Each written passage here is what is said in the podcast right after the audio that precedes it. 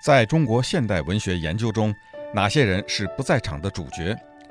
对一些人来说，夏志清是一个陌生的名字；对另一些人来说，这个名字也许似曾相识。但在中国现代文学研究领域，他是一个有卓越贡献的人。他的贡献是什么？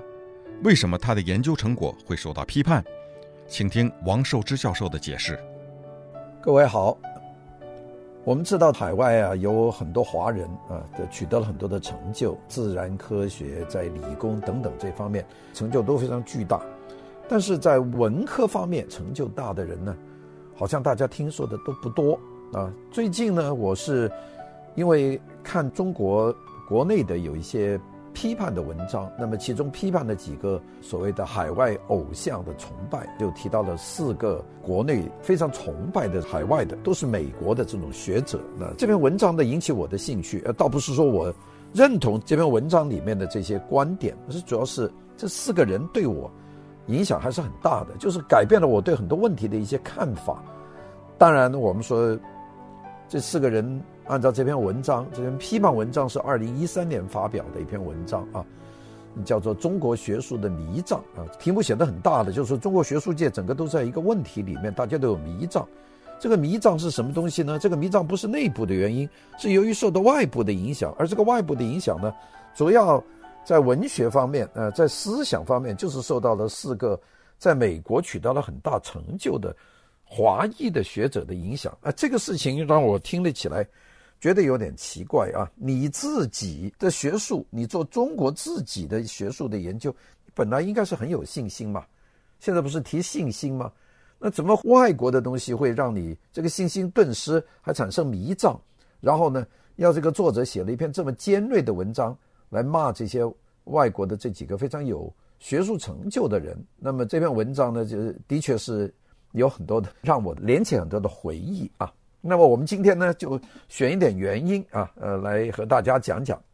因为他提到了是四个人，这个四个人呢，大家都应该是很熟悉的啊，就是哥伦比亚大学的研究中国文学史的专家夏志清啊，大家应该很熟悉的，还有一个文化思想家，也就是去世没多久的余英时啊，第三个是现在还健在的文学评论家李欧梵先生啊，现在还在香港，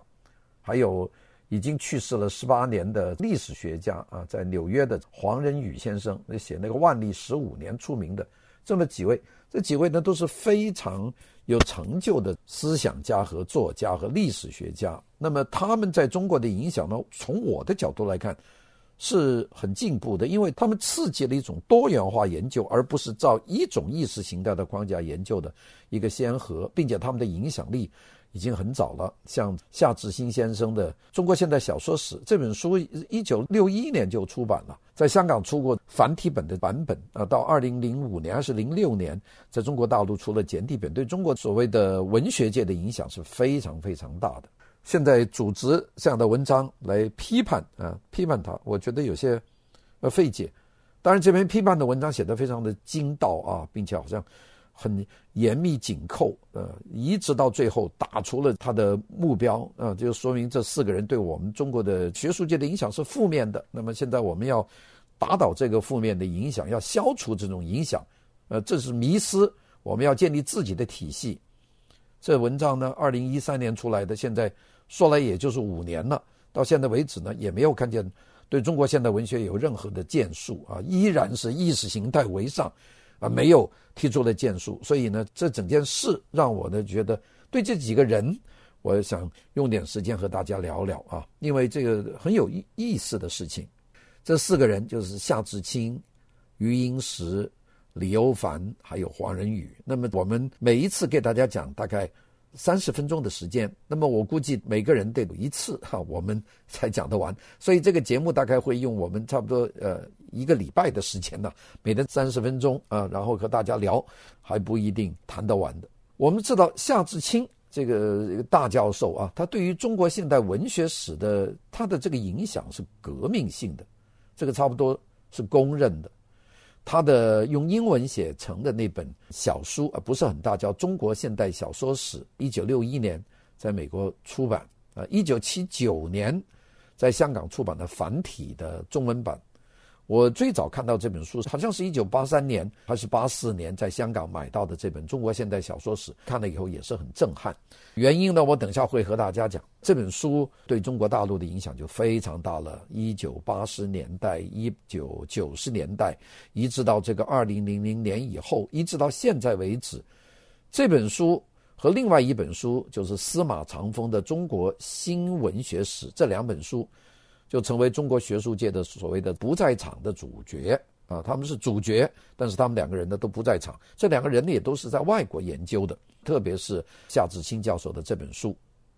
那个我记得很长的一个时间，就听见别人说夏志清先生的这本《中国现代小说史》是非常妙的一本书，所以我才在到香港理工大学去讲学的。那一九八十年代，好像八四年吧，在香港，那我就专门跑到这个。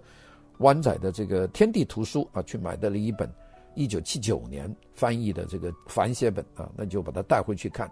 看了以后觉得非常震撼，因为它完全的它的写的方法都不一样啊，就是说它是另外的一个做法，在学术机构还是中国的大学的中文系里面，大家对这个书当中的很多观点。都是口口相传，相当熟悉。到现在为止，我跟这些讲文学的，呃，大家比方说有以前看过这个《锵锵三人行》里面的那个徐子东，啊，岭南大学的教授，他也还是很很赞同夏志清教授的这个讲法，就不用说李欧梵先生啊，我们以后会单独的讲他。到后来，北京它形成了一个二十世纪中国文学这么一个新的一个流派。就是说，我们要重新写这个二十世纪的中国文学，因为以前的中国文学都是意识形态史，那就是革命的，意识形态正确的，走正确路线的，呃，这个这个就是文学。所以进步作家这是一个字，那其他的就就基本上是入另类的。我们知道早年不是批判的什么鸳鸯蝴蝶派呀、那都是张恨水啊，那些人都都是入入另册，那那就是说根本谈不上，文学史上也不摆那些人啊。到了北京呢，就有三位这个很重要的这个文化学者啊，一个叫黄子平，一个叫陈平原啊，还有一个叫钱理群。这个陈平原当过北京大学的中文系的教授啊，他和黄子平经常都有很多文章可以看见的。那么他们就提出二十世纪的中国文学这个提法